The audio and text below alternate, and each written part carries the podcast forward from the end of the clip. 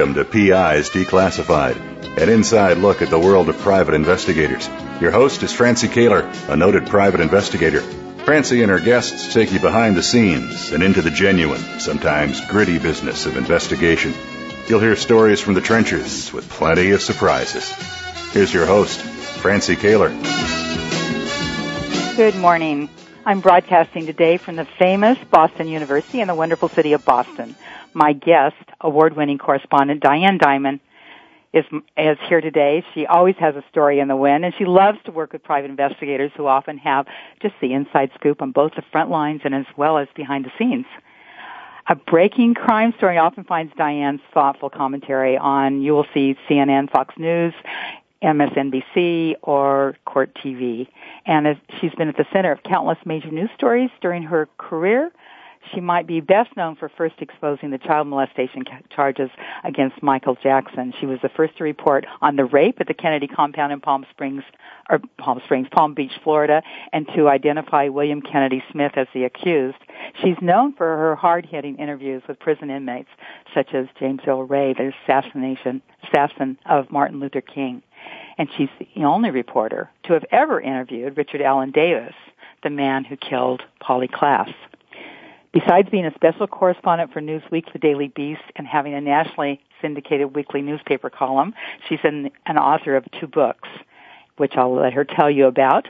And uh, what's it, good morning, Diane. Good morning, Francie. Thanks for for having me on. That, that was a long introduction. Yeah, well, thanks for being here. And I know that we both had some technological difficulties this morning, so it's really a pleasure to have you. Oh, my pleasure. My pleasure. So, Diane, what's it like to cover the headline-making crime stories of the day? Well, it's exhilarating. It's fascinating. Um, human behavior has always fascinated me. Why do people do the things they do? Why do they think they can get away with the things that they try? And um, it's also exhausting. Sometimes I, it's just downright exhausting. So, how do stories come to you? I mean, it seems like you must just be on alert 24-7? You know, it's funny. I am. Um, I have a website that tips come into. Um, my personal email is there. I'm very open to everybody who wants to try to contact me, except the Michael Jackson fans. I wish that they would stop contacting me sometimes. But um, uh, sometimes uh, Newsweek and the Daily Beast will call me up and say, "Hey, we hear so and so. Go check it out." Mm. Um, so I get stories in a variety of ways, and for my syndicated column that I write, um, it's whatever just tweaks my fancy. I try to write columns that are outside the box to make people think about things about the justice system that they wouldn't really otherwise think of. For example, one of my more recent ones was about um, the the hot summer that we've all just endured. Oh my gosh, it's been just awful everywhere I've gone. But can you imagine if you're a prisoner locked up in an 8 by 10 cell and no air conditioning? Right. And that's the situation in a lot of prisons in America, and in, in some instances it turns deadly. So I wrote a column about that, and I have to tell you, I, I get a lot of comments, and I post them all at my website. Okay, well maybe not all of them, but um, some of them probably aren't very tra- attractive. some of them are a little a little uh, harsh, so I don't yeah. post all of them. But I was really surprised at the number of people who said, "You know what? Screw the prisoners. They're there mm-hmm. because they were convicted of a crime, mm-hmm. and if they're too hot, too damn bad." Yep. Uh, I was a little surprised at that. Yeah, I think that particularly came up over the uh, the jail in in Arizona and in Texas, there have been several deaths in Texas, mm-hmm. where in one instance the in, inner um, temperature of this one particular man who died, his cell block was 130 degrees. Mm. When they took him to the hospital, the emergency room, his internal temperature was 109. So it's mm. just, you know, look, there are people, there are bad people we lock them up, we convict them and lock them up. But we don't also then have to treat them worse than we would treat an animal. Mm-hmm. That's my thought. Yeah. Yeah, I absolutely agree with you. Um, and uh, I, I do know the people you're talking about that say, you know, just let them, let, let whatever happened to them. Let them rot. Yeah. yeah. And that's really not what America is all about. And, you know, the reality is people that are in prison, uh, often there's people in prison that just got themselves into a bad situation. Right, and you know, do think, I mean, I don't want to spend too much time on this one topic, but Yeah. think of the person who is in prison for, say, drunk driving, uh, repeated drunk driving, and they're in Mm. prison for three years. Mhm. They didn't get a death sentence, but they die in prison because their cell block is 130 degrees. That, Yeah. That's not fair. Yeah, That's just not fair. yeah. So- Well, what what other kinds of things have you blogged about?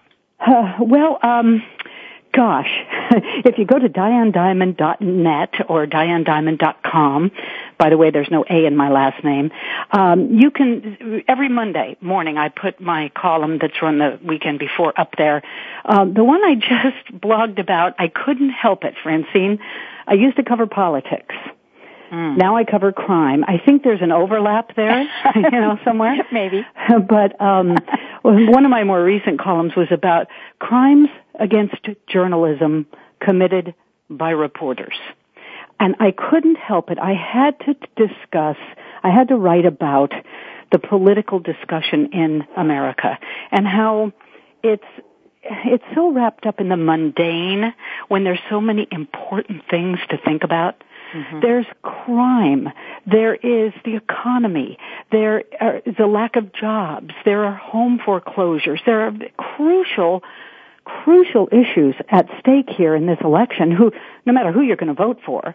And the media is worried about some freshman Republican who took a dip in the Sea of Galilee a year ago mm-hmm. or whether or not Romney had a dog on the, well, he did have a dog on top of his car 30 years ago. Right. You know, come on. There's so much airtime devoted to these silly things. Like this morning I wake up and everybody's talking about, well, that was a great uh, speech that Bill Clinton gave, but it was 48 minutes long. Mm-hmm. 48, and it's all about the length of the speech instead of the content of the speech. And it just, it's a crime, I think, that we don't, the media has sort of abrogated its responsibility to be insightful and informative, and instead we concentrate, I don't think it's the reporter's faults, by the way, I think it's the editors and Yeah. the news executives. Um, we, we just concentrate on these controversial, stupid little things, and it, it makes me mad, so I wrote a column about it. And w- why do you think that happens? Well, I think because it's easier. Mm. It's easier to talk about, um, well, let's see, how come Romney hasn't re- released more of his income tax refunds? Well, Mhm. you know, that doesn't affect my life. I don't care. I know he's rich. I know Yeah. he's really rich. Uh, uh, you know, why do we do that? Well, it's because the reporter in the field who's covering that candidate has heard that candidate's same speech over and over and every stop they give the same speech. I've been there, done that. I used to cover the White House. I've covered presidential politics. And so there's nothing left to say. They've already reported on the speech. So they glom onto these little meaningless things because their editors tell them to. Their have to- editors put yeah. them in this situation where just follow the candidate around instead of why don't you get off the campaign trail and go and find the lobbyists who made this man vote the way he did in the past mm-hmm. or go dig into his um, business dealings before he became a politician. Let's find out more about the true character of these people. But reporters aren't given that luxury because all the newsrooms have been cut to the bone. hmm You know, it's a shame. And they have to fill airtime. Yes, and, and you know, I hear a lot of my colleagues, and, and I've worked everywhere. I've worked at NBC and CBS, and I haven't ever worked at ABC, but I've worked at the TV show Hard Copy and Inside Edition, and, you know, all of these places.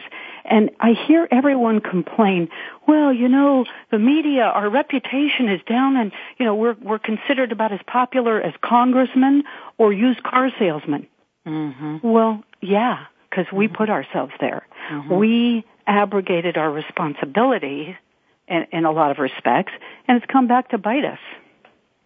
How did you get started, Diane? Oh, How did you start down this trail? well, I am the daughter of a butcher. My father used to be a uh, college professor, and he said, "This is for the birds. I'm going to go start my own business." And I uh, grew up in Albuquerque, New Mexico. Mm-hmm. And I didn't really want to work at the butcher shop. so my best friend's father owned a local TV station, a CBS station in Albuquerque. I began to be the receptionist there in high school. Mm-hmm. And uh, it sounds silly now, but one night the news director came running out. It was a summer night. I was answering the phones and he was panicked. All of the writers in the newsroom had gone out for dinner and had a car accident. And they were in the hospital. I mean, it was bad. And he said to me, can you write? Can you type? And I said, oh yes. Oh, I've won some awards in school. And yeah, sure, I can do that. So I got to write some news that the anchorman actually read on the air that night. And I, I got hooked. Right and how old there, were you? I was hooked in the new, on news. I was probably 16. That's wonderful. That's Still a wonderful story. Yeah. And then, then what happened after that? Well, I stayed there. That was KGGM television. It's called something else now. But, um, I've always had this sort of husky, raspy voice, even as a kid, and the local radio station said to me, hey, do you want to come and work here? And I said, you bet. So I became a radio correspondent. And as fate would have it, my beat became cops, county and city cops. And I made a lot of um, good source friends and I got a lot of good stories and I won the American Bar Association Silver Gavel Award. Oh gosh, I'm going to date myself now. Back in the late 70s for exposing, exposing the misdeeds of uh, the local sheriff, the Bernalillo County Sheriff, and three of his top aides. So with that in hand, I traipsed around the country and dropped off resumes and National Public Radio hired me and I became their newscaster on All Things Considered. Yeah. Yeah, I remember that show. Oh gosh. You can't be that old. Yeah. oh yeah. Oh, I definitely am. But I do remember that show. Great show, Diane. I, you know, you do what you have to do, or you you do what fate takes you to. And so there I was in Washington D.C. working for NPR, being the newscaster. But I really wanted to be a reporter. I wanted to be out among people. I didn't want to sit behind a desk. So I got the opportunity to cover Capitol Hill and then the White House and then the State Department and the Commerce Department. And so I really got um, a good feeling of how our government works and doesn't work. And I, I, that, that's carried me through a lot of my career, although I don't cover politics anymore, and I don't want to cover politics anymore. Right. It's become a, a blood sport I'm just not interested in. Do you get nervous before an interview? Um, no. The last time I can tell you that I was really, I mean, the stomach, butterfly stomach, the shaky hands, the, the wobbly knees was when I went in to interview Richard Allen Davis. Really? He was the killer of Polly Klaas. Mm-hmm. He had admit, admitted it, and he was. This was in California many years ago, and there was an, an executive. Um, uh, the governor had put out an order that state prisoners were not to be interviewed. It was an executive order. Probably if we had challenged it, it would have been uh, unconstitutional, but it was in effect. Richard Allen Davis was being transferred from county to state custody, mm. and I got him for half an hour. They put him in a room with me. We threw a couple cameras in there, a couple lights, and we started to talk. And it was such a tight little room, Francie. My knees were probably four inches away from him. And were you afraid of him? I was. I was. They brought him in in chains on his feet and hands, and then they chained him to a lock on the floor. That's how dangerous a man he was. And two guards stood behind him as I spoke to him in this small little room. It was like there was no air in the room left. Mm-hmm. But um that made me nervous. That one really made me nervous. Um the Green Beret killer, whose name escapes me right now, uh, MacDonald, Jeffrey MacDonald. Jeffrey MacDonald, yes. Yeah, I interviewed him face to face in prison too, and uh, he scared me later. I confronted him with some uh, letters he had been writing to a woman. He didn't know I had them, but he agreed to see me to tell me his tale of woe. And uh, after he was done, I put these letters down on the on the cell block table in front of him, and I said, "Tell me about these letters." I mean, you're asking this woman to wire herself and go talk to witnesses on your behalf, and you're talking about having had sex with her when she comes to visit you in prison because she's posing as a lawyer, and he immediately began to sweat and shake and get red and the guards who were in the room stepped forward and he tore off of the microphone and that was it. Uh. It was over. I thought nothing of it. Okay, well that was a good TV moment, but I um later heard from a research friend that he had on the outside, you better watch it. If he ever gets out, you are on his list. Oh wow.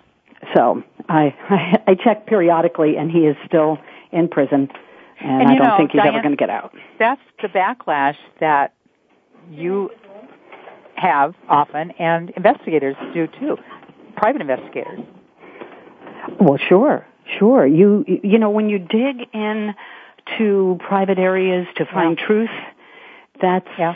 the, that's what you get. And I can imagine that private detectives, and I work with a lot of different private detectives, they go to great lengths to protect their privacy. Their phones, their addresses, their uh, children, where they go to school. Right. You yeah. know, you don't put your name on any magazine subscriptions. You don't put your name on the phone bill or the mortgage. You know, there's a lot of, well, look who I'm telling. You know these things. Yeah, for sure. It's, you gotta be careful. Okay, Diane, we need to take a quick break. Award-winning journalist Diane Dimond will be back in just a moment.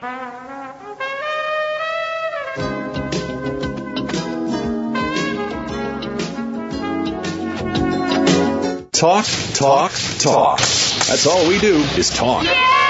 If you'd like to talk, call us toll free right now at 1 866 472 5787. 1 866 472 5787. That's it. That's it. VoiceAmerica.com. Need to hire a private investigator? Ask for their professional association affiliations. When an investigator asks Francie Koehler about associations, she says to first join a state trade association. Francie belongs to the California Association of Licensed Investigators, or CALI. It's the largest association of its kind in the world. CALI's main focus is networking, training, and legislative advocacy. If you need a detective in California, contact CALI at cali-pi.org or call 1-800-350 CALI. For a national association, Francie's choice is the National Council of Investigation and Security Services, or NCISS. For over 35 years, the Council's primary mission has been to represent its members before the United States Congress and governmental agencies. Find the Council at nciss.org or call 1-800-445-8408. NCISS and CALI are great places to look for a qualified private investigator. Tell them you heard it from Francie on PI's Declassified. Stimulating talk gets those synapses in the brain firing really fast. All the time. The number one internet talk station where your opinion counts. VoiceAmerica.com.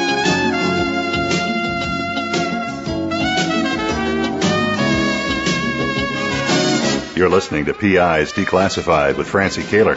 You can call into the program. We'll take questions and comments at 1 472 5788. That's 1 472 5788. You can also email your question to Francie. Send it to F R A N C I E at PIsDeclassified.com. Now, here's Francie Koehler. Diane Dimond often gets there first. She's often the first to break a story and the first to report. She's my guest today. And Diane, we were just talking about being nervous of interviews. How about celebrities? Celebrities never bother you? No, not really. Um, because when I go into a celebrity story, it's from a crime angle. Uh, for example, I found myself, I, I do some work for Entertainment Tonight, mm-hmm. and the, the boss at ET used to be my boss at Hard Copy. So she'll call me every once in a while and say, hey, get to Aspen, Colorado, Charlie Sheen is going to be there because he beat up his wife. okay, so I get a free ride to to Aspen, Colorado, and I realize how short Charlie Sheen is. Oh my really? goodness! So uh, you know, when I go into a a place like that, or in, in, into a story like that, they're on my turf. Charlie Sheen is in a courtroom, so he walks in, and I say, "Good afternoon, Mr. Sheen," and he says, "Well, hi." you know, and they talk to you because they're off guard. They're not surrounded by publicists in a studio uh, with their familiar lighting package, and so uh, I, I tend to be able to go in and get more than the average person. Um, Kate Gosselin, when she went in to get uh, a divorce from her husband, that Kate Plus mm. Eight show, mm-hmm. um, I covered that over in Pennsylvania, and uh, you know they they look at me and they go, "Oh, that's that crime reporter. She's not a celebrity reporter. I'll talk to her." Interesting. In Kate's case, she didn't talk to anybody, but I was the one who got the questions in walking down the hall with her. So. Mm-hmm uh, again, they they step onto my turf, and so I'm not the one that's nervous. They are. And how much prep work do you have to do for an interview?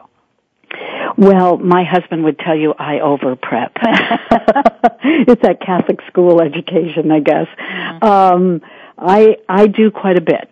I do quite a bit because I don't want to just know the facts of the particular case right now. Like any good PI, you dig into who is this person? Where did they come from? Did they grow up in New York City in the Bronx? Or are you talking to somebody who grew up in Corn Pond, Nebraska, mm-hmm. who really at their base, at their soul, small town package and so try to find out as much as I can about somebody's background and then relate to them on that level because you get much more honesty, I think, that way. Hmm, interesting. Well, and you're yeah. ready for questions as they as you can fit them in. Yeah. As well. You know, uh, as you can tell, I like to talk, and I I um, go into an interview as I would a conversation. I want the person to feel like they have a cup of coffee in front of them, or a drink, or lunch, right. and just talk to me. And it's I've been I've been successful in in doing that and getting information out of people that they might not otherwise give to somebody who goes in, you know, full bore. What's happening? How come you're here? Did you do it? Are you guilty? Mm-hmm. I, I don't do that. I mm-hmm. go in and talk to them about them and like their background person. and their family first. Yeah, yeah. Ooh, I'm giving away trade secrets now, Francie. and and so that makes you different, a different style of interviewer than many of the investigative reporters. Uh, I think so, although, you know, every reporter should be an investigative reporter, but again, the bosses don't give you time. They say, when I worked in local television in New York City, for example, WCBS, the flagship, you'd go in in the morning and they'd hand you a uh, an article out of the newspaper and they'd say, "Here's your story for the day. It's 8 a.m. You're on live at noon." So you'd get to the location, you'd get a few facts, and boom, you're on the air. Mm-hmm. So there was no time to really investigate and figure out why that kid set that fire that made 15 families have to leave their homes. You know, who was that kid? Well, I don't right. know. I didn't have time to check. Yeah. And yeah. I, that's why I don't do that kind of journalism anymore. Yeah. Yeah. That would be frustrating. Yeah. And and you know, the same for thing a while. Happened. It was educational, taught yeah. me the TV biz, but I'm more interested in journalism and telling stories than being on television. Well, and I see investigators doing exactly the same thing that you're talking about. They'll go in, say, working for an attorney or working on a case and going in with a list of questions and thinking they have to go down the one, two, three, answering those questions instead of developing the story in the interview and then checking to see if their questions are answered. And, and you know what else? When you do it my way, you, you get to know the person. You watch their body language instead of looking down at your list of questions. You watch them and how they react and the rhythm of their conversation. And when they start to lie and their voice goes up like this, mm-hmm. you know they're mm-hmm. feeding you a line of crap. Yeah. So uh, I think it's much more uh, important for truth seeking, which we're all, all all about. Absolutely. To look at the person in the eye when you speak to them and, and really take the measure of the person. And you know, how would you, um, what advice would you give to a budding either investigative reporter or uh, private investigator about conducting an interview? Because you do have to keep juggle several balls in the air at the same time when you're doing that. So, yeah. what advice would you give them? Well, um, know your subject. Know as much about your subject as you can before you interview them. Uh, yeah, a Google search is good. do the Google search, spend Yeah. some time on the internet, but make discreet phone calls if you can. If you're going to um, interview a college student, go and talk to their high school teachers if you can. If you're going to interview a con man, somebody you suspect is a con man, go try to talk to some of their past vicks. Mm-hmm. You know, go find out what is their MO. How do they do this? Uh, I had a woman uh, one time, Kansas City, Missouri. I won't give you her name because it doesn't matter now, all these years later. But she had been taken in by this guy who said he was a member of the CIA and he was a Navy SEAL and he was a this and a that. Bled her dry of all of her savings. Mm-hmm. I think she married him actually, and then he disappeared. And I finally found this guy living with another man, by the way, uh, conning more people. Well, I had already known his MO before I confronted him. And when I confronted him, it was like, hey, hi, listen, I, you know, I'm hearing this story about you. G- give me your side. Mm-hmm. And shut up and listen. That's the biggest mistake I think reporters make, maybe PIs too. You go into a subject and you try to tell them everything you know. Don't do that. Keep it in your mind as an ace in the hole, so to speak. Boy, that was a mixed metaphor. But, uh, you know, keep, keep your aces up your sleeve about what you know about this person and just let them talk until that noose gets around their neck and you can pull it. Well, and what you just said is is key just by itself. Once you ask a question, let them answer the question and wait for the answer. And you know what? When they're done answering it, keep just looking at them. Mm. And then they'll add more. And more. And then some more. So uh, I think um, when I watch young reporters, um, for example, I just covered the Jerry Sandusky trial. Yes. I just covered the John Edwards trial. Yeah. And I watch young reporters sitting next to me in court and I know how a court works. They don't. But they get a couple of questions at the bar that they can ask the attorney and they're so intent on getting out their couple of questions, they haven't listened to the answer Mm-hmm. to the first one. And so that that would be my my biggest piece of advice to anybody conducting an interview, a PI, a report. Listen. Mm-hmm. Ask only pertinent questions and listen. Yeah. Make a personal connection first if you can. But- and do you find, uh, Diane, that if you go uh, back and talk to that person a second time, you get a lot more information than you did the first time? Well, it depends on how I left it the first time. Oh. For example, th- this fella I'm talking about, the con man, what was his name? Richard Straight, I believe it was. Um, I went to him and I said, now tell me about this. You know, she says that you took her whole family hostage. And, you know, so tell me your side of the story. So he told me this whole long story. And most of these psychopaths and sociopaths, they'll, they're like O.J. Simpson. They'll just talk and talk and talk and talk. And then you have to pick your spot where you say, hey, wait a minute. You told me it was ABC. Now you're saying it's XYZ? Mm-hmm. W- wait a minute. So if you pull too many of those gotchas and they get upset, Yeah. then you can't go back.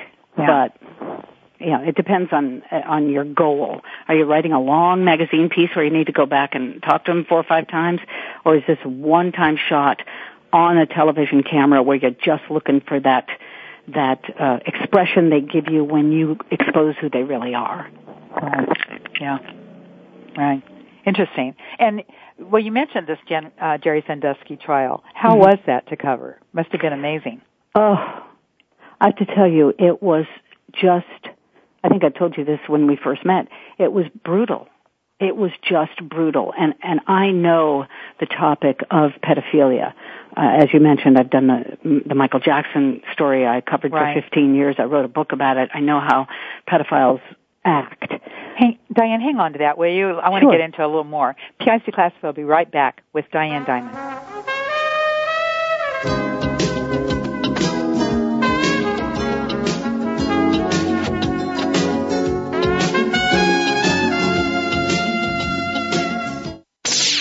The Internet's number one talk station. Number one talk station. VoiceAmerica.com.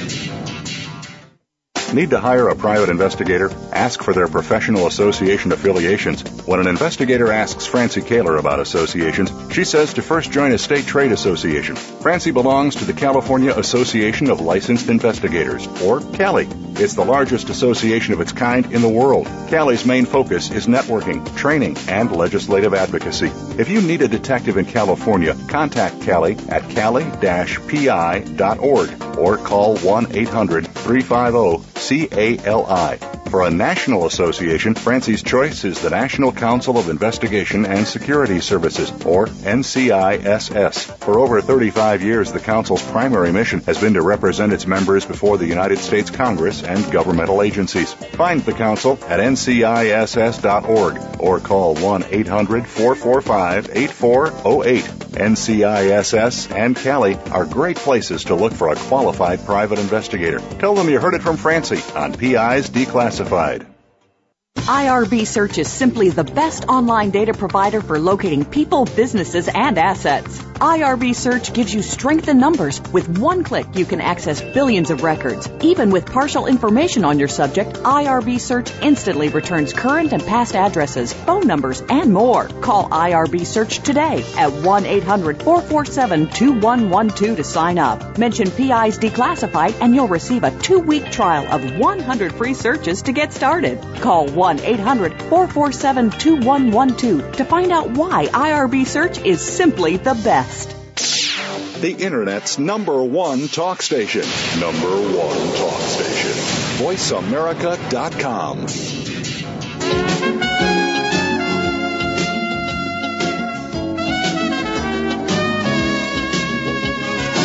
You're listening to PI's Declassified with Francie Koehler.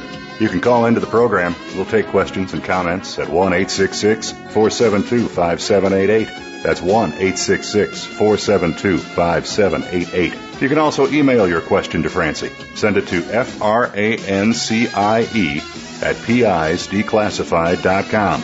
Now, here's Francie Koehler. A reporter's reporter for consistently high quality investigative storytelling, Diane Dimond, is talking about covering the Jerry Sandusky trial. So Diane, that must have been just uh, incredible. Yeah, it really was, Francie, because in in many of these cases where people are alleged to have been pedophiles, one person comes forward, two complainants maybe. In this instance, there were ten victims. Um, two of them we didn't even know their identities. They had been spotted by adults that came in and talked about what they'd seen Jerry Sandusky do. Mm. But the other eight were young men. One of them reminded me of my cousin's boy so much that there they were, um, as young as 18, as old as 28, and they were sobbing on the stand, most mm-hmm. of them. One of them was real tough. He held it all in and he had a chip on his shoulder and he was going to tell what Jerry Sandusky had done to him. But most of them, it came to a point where they just broke down and sobbed, gasping for breath to get out their story. Uh, oftentimes their parents were sitting in the front row of the um, audience section of the courtroom. Mm-hmm. And um, as a mother, it just broke my heart. Mm-hmm. I was covering for Newsweek and the Daily Beast, and I would uh, I would leave the courtroom to rush to my hotel room to file my piece, and I would just find you know I'm a tough old bird, but I would find myself just gotcha. cr- crying in the car. Yeah. Yeah. It was just pathetic and realize because of the statute of limitations, this is all that they brought. They only brought, only brought 10 victims forward. Court papers showed that they had victims 11 through 19 standing in the wings mm-hmm. in case they were needed. And then during the trial, his own adopted son, Matt, comes forward and says he's number 20. I read that. That so, you know, it was just, um, I think one of the reasons, Francie, it was so, uh, brutal to cover personally was because in Pennsylvania, boy, they move it along. Mm-hmm. There are no motions, there's no waiting, there's no days off, there's, and all of this happened within two weeks. Oh, that's incredible. yeah. I, I wish other courts would take this, uh, into account. It was let's go. Unlike California, where I'm from. exactly. Or New York or yeah. New Mexico, where yeah. I grew up. So, yeah, it was, um, it was interesting, and of course, sentencing is coming up. Uh, Sandusky faces more than 400 years mm. in prison, so it'll be interesting to see what he gets. Well, how does I mean this must have a huge impact on you psychologically. How does this affect you when you're covering this kind of uh, these kind of stories all the time? Well, I tell you, I have to um, sort of do an internal audit for example, since I covered Sandusky, I've gotten so many tips coming into my website and uh, just my regular email about, hey, you think Sandusky was bad? You should hear this and this and this one and this one. And there's one down in Florida where a psychiatrist, you know, was doing all his patients. And I, I have to sort of politely say to people, I'm working on something else right now yeah. because I used to take it all on and then I realized this is killing me. mm-hmm. It just, it does finally get to you at, at some point. And, you know, I don't want to be known as the pedophile correspondent. I have a, whole body of work, uh, uh, you know, within the crime and justice community. So, you can have that on your bio. uh, yeah, the, the pedophile reporter, the anti-pedophile reporter but oh. it it gets obsessive. I, I'm I do admit I'm I'm sort of obsessed with people who would look at a small child and say, "I can do something sexual to that yeah. child." Yeah. What yeah. what kind of sickness is that? Yeah, absolutely. Uh, the sad part is it, usually it's because they too have been victimized as a child. That's absolutely true. Yeah, yeah. So what's what's been your favorite story? You have a favorite? You know, it's funny. I'm just writing a speech uh, for an event I have to go to in Albuquerque, as a matter of fact, in October, and um, it's to talk to the Freedom of Government committee there. The governor's going to be there, Susana Martinez, and all of this. And anyway, about the uh, importance of public disclosure and, and, and open government. And I, I'm starting that speech with my favorite story that I've ever covered, and it might surprise you. Um, I was working for the TV show Hard Copy many years ago, mm-hmm. and I I'm a voracious reader. I read everything. And a little tiny little uh, newspaper article about three women in Southern California who were going to be honored at the Angels baseball game because they had adopted a homeless woman they found. Hmm. And this woman didn't even know her name. And I thought, what? Wow. So I contacted the people. Long story short, I found out through public documents who this woman was. They found her in front of a 7-Eleven, uh, dazed, confused, thick speech. She talked like this. She couldn't really talk. She'd had some sort of a stroke, probably about 40 years old, 40 something. I discovered that a year earlier, she had been working for the Los Angeles Times putting in their software program. She was an Army veteran named mm. Catherine Bartholomew who had bad diabetes. She'd lost her job and lost her medical coverage and couldn't afford insulin anymore. And how was all that information developed? Well, it is a very long story, and the Veterans Administration in California, Rio Rancho, California, helped me a lot. Um, but it was through public documents. I found out little snippets of information. I found out who her son was, and I went to him, a drug addict. It was a terrible thing. He was part of the reason she lost her apartment because he and his motorcycle buddies moved in. But through him, I got her name, which took me about two weeks to convince this little brat to give me his mother's name. Mm-hmm. Um, and through that, then somehow he told me, or a neighbor told me that she had been in the service. So uh, I just pieced it together methodically. It took me about a month. what was the clue that you started with a person that didn't know who she was? What was the first thing you found that, that you were able to identify her? Uh, the son. The son. And how yeah, did you find and, him? And the son I found because I went down to these three women had adopted Catherine.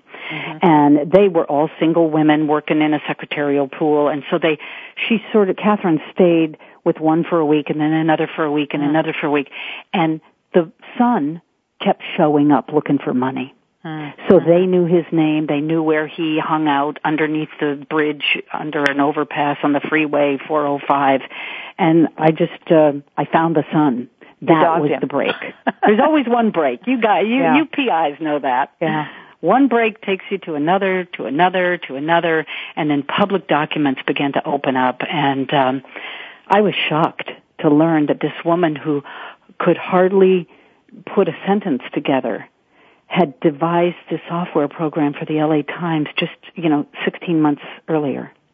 And what had she had had a stroke? That was why she was where she was at, or was yeah, there she more had to got, it? she had had a uh, an she had gone into insulin shock.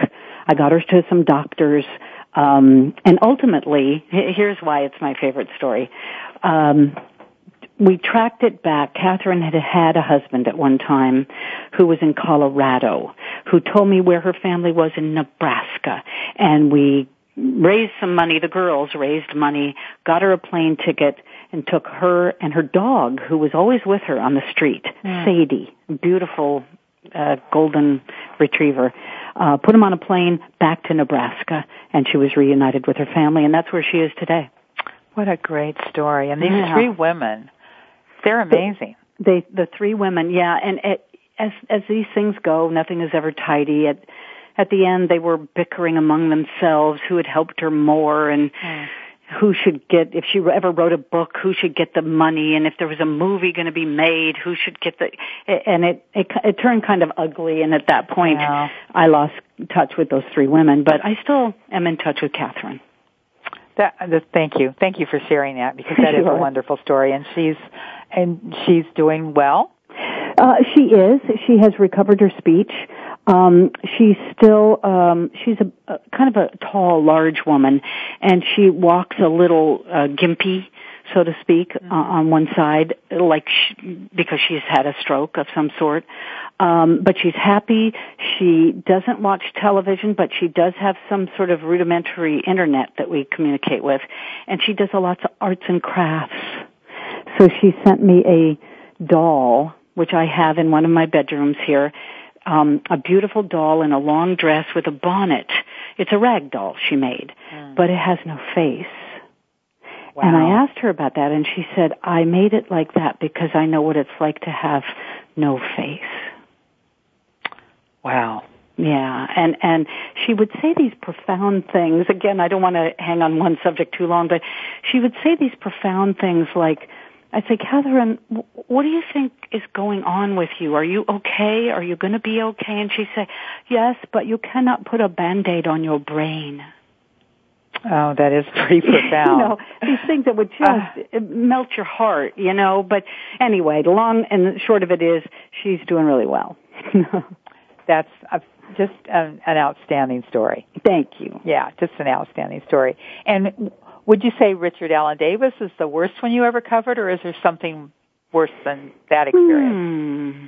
Well, I think the the worst, and it depends on what you mean by worst, but the worst one I think I ever covered was Michael Jackson because he was so famous and he was so loved and he was so um idolized by so many. I'm I still get death threats every week. I, I get really? death threats from fans in Norway and Ireland and England and New York and wherever they happen to be, mostly young people who um are troubled. Uh, uh, but but that one is the one I can't shake. When he was going to go out on his concert tour, when he died, uh, when there was the memorial, when his uh, family recently kidnapped his mother. I know. You know, whenever there's a development, my phone starts ringing off the hook. And frankly, I tried to just stay out of it now. Mm-hmm. I, I, I, again, I don't want to be known as the, the, the Michael Jackson correspondent or the pedophile correspondent. Right. But I, I think, I think, I hope that that story that I spent so many years covering opened some eyes to the fact that a, a, a sexual abuser can be anybody. It could be a famous person. It could be a priest. It could be a next door neighbor. It could be all sorts of people and don't just simply say, oh, it can't be because it can be. Do you still believe Michael Jackson was involved? Oh, I, yes, absolutely. No and, question. Uh, in my book, it's called "Be Careful Who You Love." Mm-hmm. Um, that's a, a, that's a lyric from Billie Jean. Um, anyway, uh, I, I don't make any pronouncements in the book, which I wrote in 2005, 6 after the criminal trial, and he was found not guilty, let's remember. But, uh, I, I lay out the case and let the reader decide. Years later now, and now that he's dead, I'll tell you yes, I think he was one of the most prolific, in your face pedophiles we've ever seen. Because even after he was, um, he, he was uh, um, accused first and paid off the first young boy, Jordan Chandler, and his family at least fifteen million dollars. It cost him much more than that, but um, even after that, he would appear in places surrounded by children, uh, stepping out on balconies, holding up child magazine. He would, he thumbed his nose at the world and said, oh yeah, really? Guess what? I can do anything I want. And he did until the day he died. Okay, stay tuned for more about Inside an Investigative Journalist's Mind with Diane Dimond.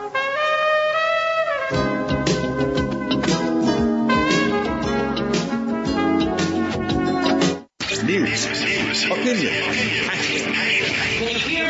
your voice counts. Call toll free 1 866 472 5787. 1 866 472 5787. VoiceAmerica.com. Need to hire a private investigator? Ask for their professional association affiliations. When an investigator asks Francie Koehler about associations, she says to first join a state trade association. Francie belongs to the California Association of Licensed Investigators, or CALI. It's the largest association of its kind in the world. CALI's main focus is networking, training, and legislative advocacy. If you need a detective in California, contact CALI at cali-pi.org or call oh 1-800-350-CALI. For a national association, Francie's choice is the National Council of Investigation and Security Services, or NCISS. For over 35 years, the Council's primary mission has been to represent its members before the United States Congress and governmental agencies. Find the Council at nciss.org or call 1-800-445-8408. NCISS and Cali are great places to look for a qualified private investigator. Tell them you heard it from Francie on PI's Declassified. Streaming live, the leader in Internet talk radio, VoiceAmerica.com.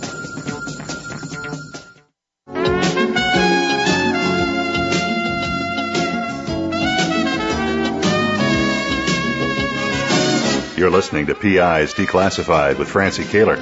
You can call into the program. We'll take questions and comments at 1 866 472 5788. That's 1 866 472 5788. You can also email your question to Francie. Send it to F R A N C I E at PIsDeclassified.com. Now, here's Francie Koehler. Diane's latest book is about the White House gatecrashers. She was just talking about the Michael Jackson book, Be Careful Who You Love. But I wanted to tell you about her latest book. Would you talk about that, Diane? Sure. It's called uh, Cirque du Salahi. If you remember, it was Tareq and Michaele Salahi who, quote, snuck into the White House. I wrote the book not because of them, but because the way the media hyped that story. Mm-hmm. It just pisses me off. Excuse me. Can I say that? You can say um, that. I've covered the White House. You can't crash the White House, okay? The moment I heard that story, I thought to myself, well, that's ridiculous.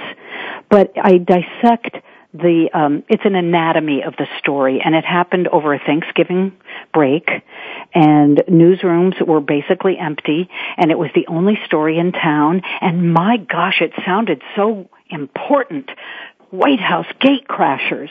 Well, I went down and I spent time practically living with the Salahis, who, by the way, have since divorced. Um, oh, really? Hmm. Yeah. Oh, that's a shame. Uh, anyway, uh, and, and I realized these were two social climbing uh, people, not bad people. She especially is just a doll, um, suffering from multiple sclerosis, but she just goes out and did whatever her husband told her to do and they went to parties and they were the jet set. They had no ill intention at all and I believe, as I write in the book, they were on a secondary list. The guest list went out and over the next six weeks people dropped out. They couldn't come. This was Barack Obama's very first state dinner, and he didn't want any, uh, you know, empty tables or any empty seats.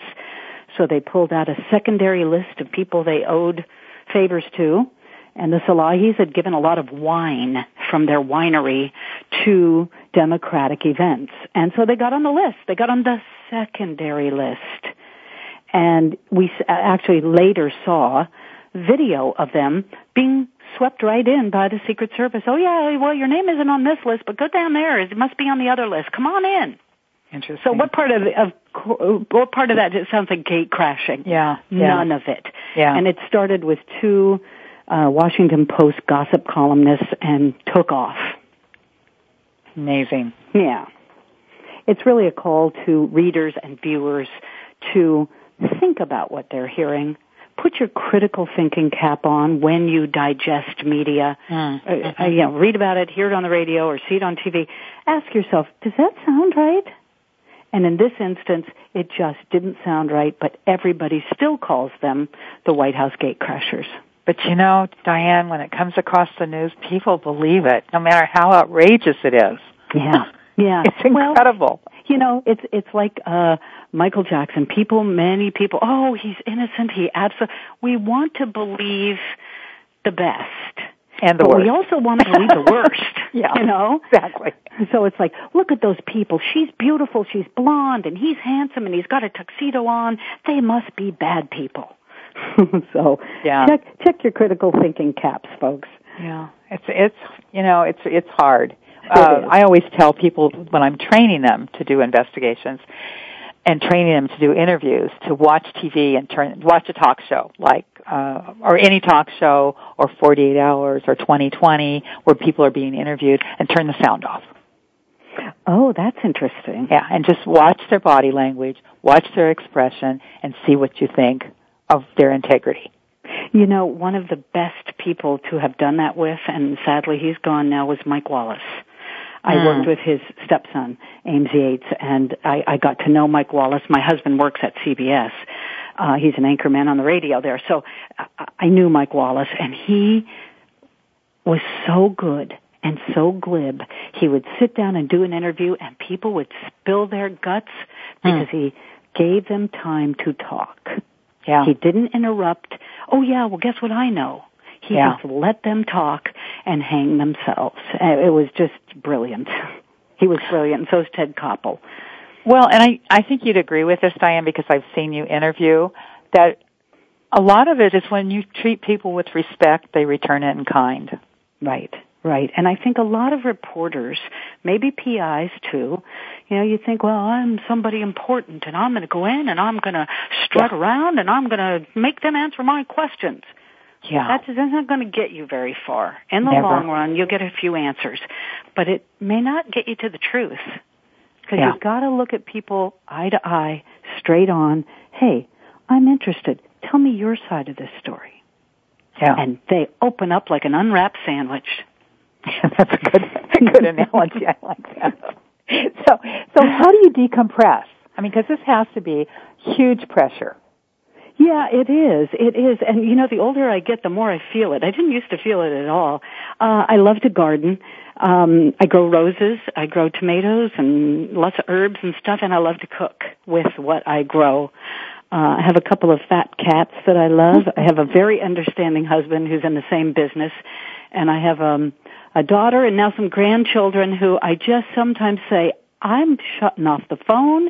I'm not looking at the internet. I'm going to go play with my grandkids. yeah. Do they call you grandma?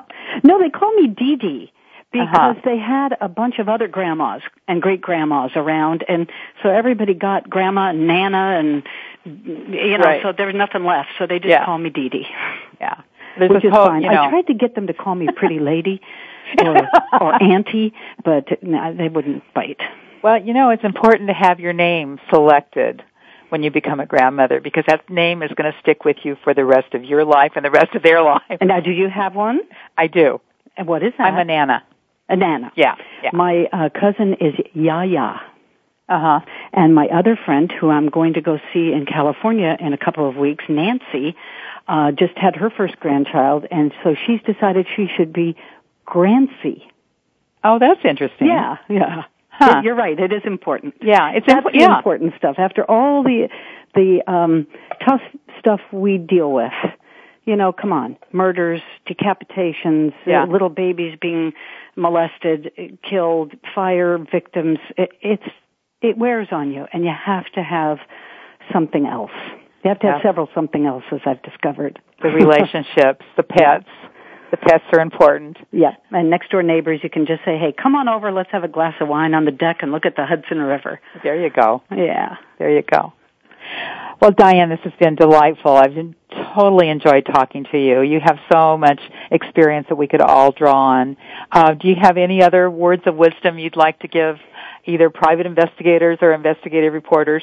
Well, I think the important thing, the most important thing we need to do is put aside our biases and our prejudices and go into situations with a completely open mind. Yep. If you think you know who the bad guy is, you might be wrong. Yeah.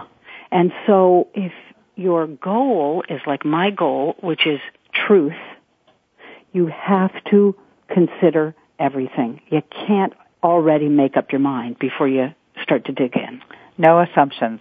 Yeah, that's got to be harder for PIs, I would think, because you Yeah. work for one side or the other. Yeah. Um, and and I would imagine many of you at one point have to look at your employer, have had the occasion to look at your employer and say, you know what, I think you're on the wrong side. Mm-hmm. Yeah. For sure. But that's a dilemma I don't have because I get paid either way. yeah. Truth right. does not affect my bottom line. Thank you so much, Diane. Um, let me just uh, give a brief rundown here. A huge thank you to Boston University for the use of their facilities today. BU has a great educational program set up for those who are interested in becoming private investigators. And if you're interested, contact private investigator Tom Shamshak, S-H-A-M-S-H-A-K, at www.shamshak.pi, S-H-A-M-S-H-A-K-P-I dot com. And again, thank you to my wonderful producer, Sandra Rogers at PI's Declassified and Voice America. If you're interested in advertising, please contact her for 80553-5756. So again, tune in next week as we declassified more real stories from real investigators. It's PI's Declassified. Thanks, Diane. You've been listening to PI's Declassified with your host, Francie Koehler. Tune in every Thursday at noon Eastern Time. That's 9 a.m. for you West Coast listeners. PI's Declassified explores stories of deceit, mystery, and detectives unraveling the truth. Every Thursday at noon Eastern, 9 a.m. Pacific Time here on the Voice America Variety Channel.